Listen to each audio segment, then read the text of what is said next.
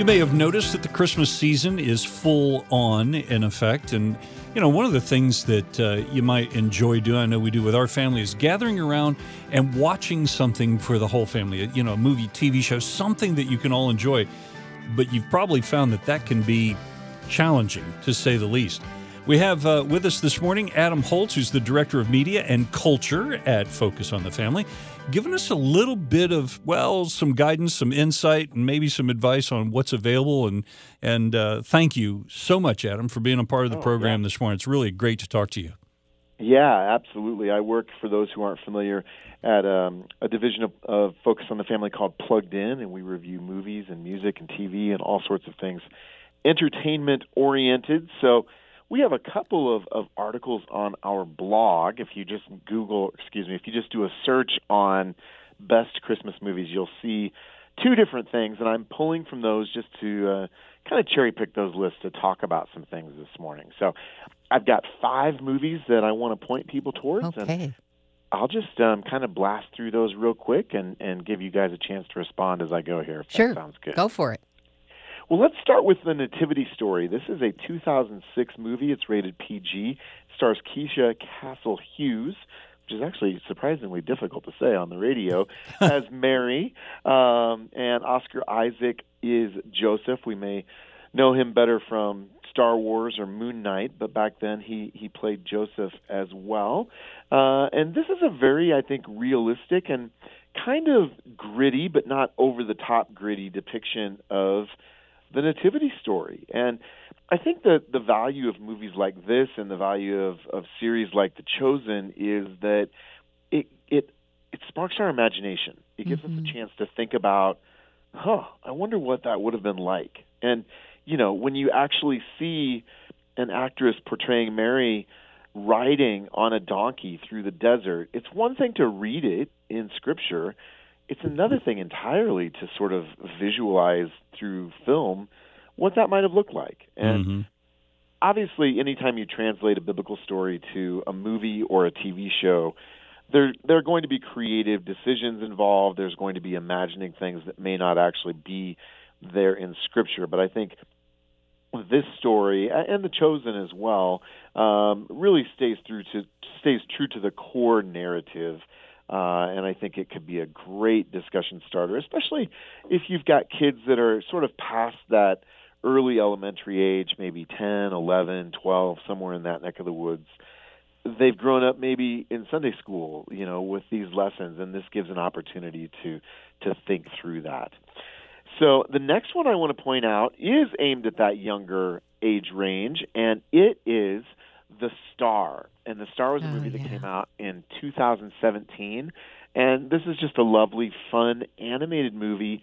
And it imagines the birth of Christ from the perspective of all of the animals in the story. And so we meet a donkey named Boaz. He's kind of the main character here. Um, and I, I really enjoyed this. I reviewed it when it came out. It's got a little bit of bathroom humor. That would be the one thing that I would say parents may want to know about. And actually, there are a couple of wolves uh, and a hunter sent by Herod that, if you have really sensitive children, might be just a little bit on the scary side. So, Mhm. with with all of these movies that I'm suggesting today, it's good to check out our full review at pluggedin.com and just just make sure you know you're in territory that you're not going to have to suddenly be frantically hunting for the remote. But I don't think there's too much here that is in that kind of territory. So next up, we have the 2018 iteration of The Grinch. It's called Dr. Seuss's The Grinch. Uh, it's an animated production, and I know for some, what I'm about to say may be a little bit on the sacrilegious side. Oh, boy. I like this better than the original. Uh, So it, it takes that original Grinch TV special and blows it out to movie length. Um, I like it better for two reasons. I when I was a kid, I don't know about you guys, the Grinch scared me to death. And even as an adult, when my kids want to watch it, I'm like, this thing still kind of gives me the heebie-jeebies. I don't, that's I don't know. The Gr- Grinch is just so kind of evil and wicked, and you know Mel Blanc voicing him. They do such a great job. this is a kinder, gentler Grinch, and some would say that makes him a worse Grinch, but I think it, it makes it better, and I think it makes it more accessible.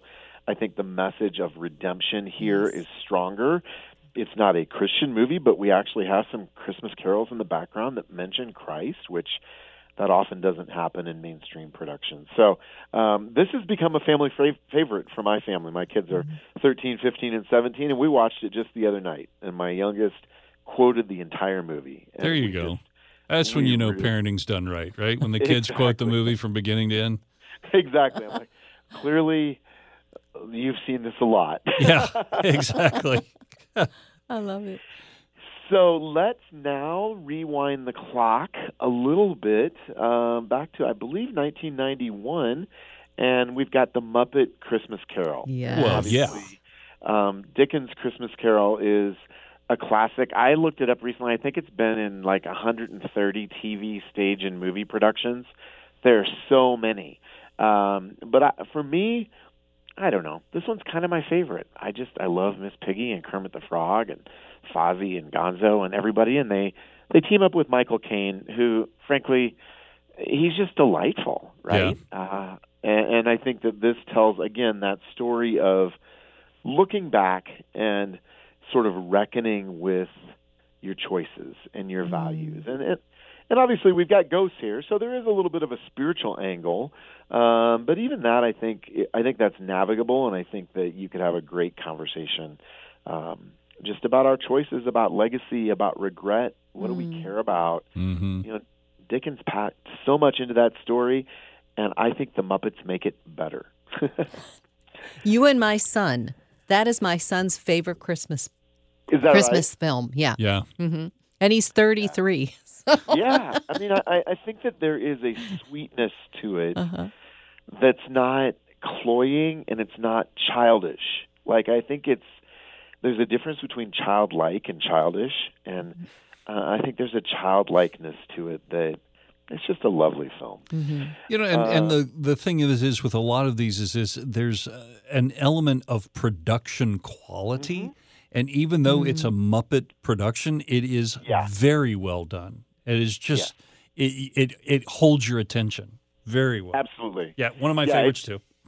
it's very well done, and frankly, a little bit more Fozzie Bear just makes the world better. Amen. Amen. well, let's end up with the granddaddy of Christmas movies. That, of course, being "It's a Wonderful Life" from 1946. Jimmy Stewart, uh, of course, plays uh, the main character, Mr. Bailey, and he is really just sort of looking at his life and saying, um, "What has come of my life? Is it just a waste? If I didn't exist?" Would anybody even notice the difference? I mean, he's kind of in this place of deep self pity and self absorption and regret. Uh, and of course, George is then confronted by the angel Clarence, who who really takes that question at face value and says, "Actually, George, your life has made an enormous difference. Let's take a look." Um, a lot of us may have grown up not watching those classic movies. Miracle on 34th Street is another one, but but there's a there's just a wonderful tone here uh, and and a wonderful story. I think for younger audiences, if there's anything to beware of, it's not content. It's that sometimes the scenes go on so much faster than or so much longer than we're used to. hmm Right? You watch a movie now, and if you start paying attention, you get scene cuts every few seconds. Right. Whereas these are, you know, one camera parked in one spot, you know, sometimes for 10 minutes. And um, so I think the biggest challenge here is overcoming our kids saying, oh, this is boring. Um, it's like, all right, maybe it is uh, by our standards, but there's a message here worth waiting for if we can sort of press through that that cultural difference in how stories are told today. That is so absolutely true. I introduced a family member to Citizen Kane. Yeah. and they were bored beyond belief because of the the the pace of the movie is not what we're used to No. and it was just one of those things it's like but this is this is the film my friend this is the groundbreaking piece of of of, of art and you're Yes. bored it's just Yep. because it's different from la- from the way it is now Well, and let me just say, by way a, a little bit of a, a sideways public service announcement, um, at Plugged In, we have committed this fall to going through all 100 of the films on the American Film Institute's top 100 list. And Yes. Wow. it it may take us a year to get through them. We're not in a hurry, but we're trying to do, you know, two or three movies a month. Um, so we are adding. Um, this month we're adding um, "It's a Wonderful Life" and "Miracle on 34th Street," and, Wonderful. and, and we're doing stuff like next week we're going to do Home Alone as well, which is a Christmas movie of a different kind and, and has more problems. And some people love it, but you know, um, I'm not going to necessarily put it on our recommended list. Sure. So. And, So and not Adam, only can you know what's happening, you can come and, and get those movies too. I Thank you love for these. doing that. Yeah, I love that, and I just love the idea that um, that some of these movies, well, all the ones that you mentioned, have a redemptive quality to them.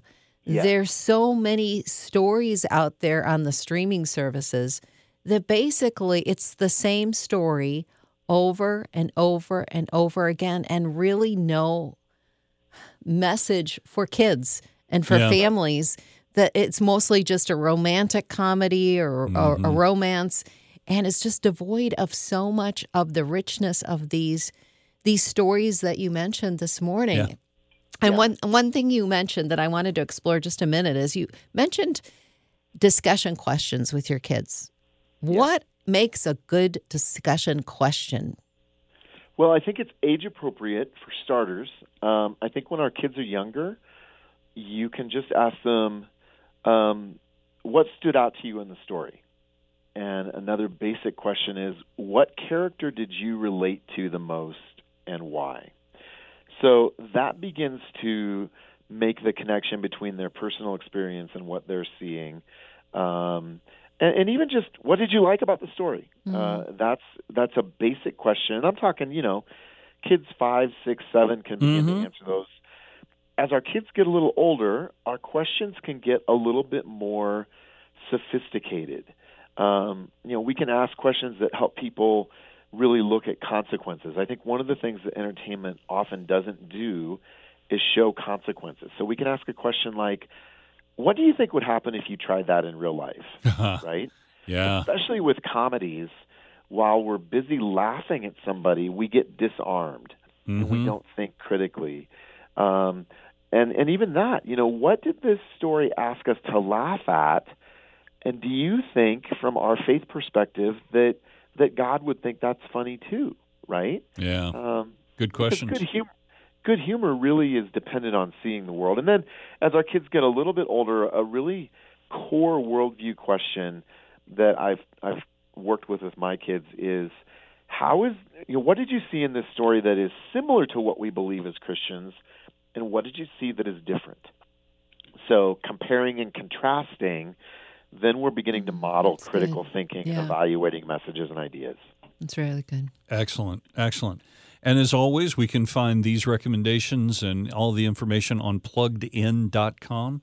Um, is correct. Adam, fantastic. Uh, I am so looking forward to your uh, going through the 100 film list. This is one of those things that our family has thought, oh, we have to see all 100. And the response is, Right. do we? Do we really need to see them all? Probably not. So I'm very much looking forward to that. That's that's wonderful. You bet. And we just we hope to be a resource that can help you and your family not only with movies but with music, TV, video games, books, YouTube channels, technology. Come check us out and of course we're a ministry of focus on the family. Fantastic. Again, thank you so much for your time, brother. and merry christmas Merry Christmas to you too. Thank you.